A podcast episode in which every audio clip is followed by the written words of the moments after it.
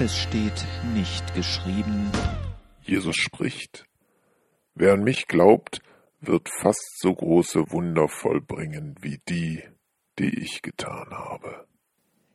Jesus hat einen Sturm gestillt, ist über das Wasser gegangen und hat Tote zurück ins Leben geholt.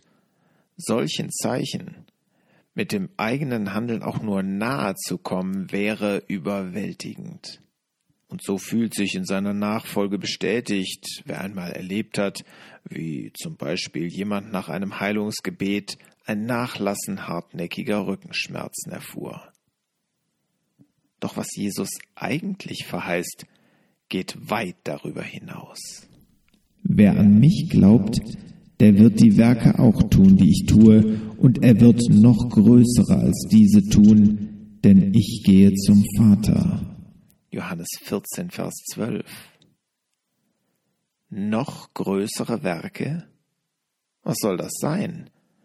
Einen ausbrechenden Vulkaneinhalt gebieten, trockenen Fußes das Mittelmeer queren und die längst kompostierten Überreste eines lang Verstorbenen wieder zum Leben erwecken? Wenn die Bibelstelle so gemeint wäre, fehlt es uns allen offenbar am nötigen Glauben. Manche Ausleger versuchen die Stelle zu retten, indem sie größer als mehr interpretieren. Dadurch, dass so viele ihm nachfolgen, geschehen insgesamt mehr Wunder, als Jesus alleine getan hat. Nur, warum steht dann da größer? Vielleicht sollte man eher hinterfragen, was Jesus mit seinen Werken meinte.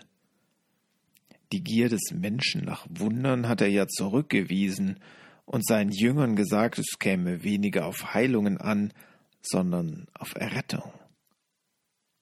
War dann nicht die Bekehrung von 3000 Menschen an Pfingsten ein größeres Werk?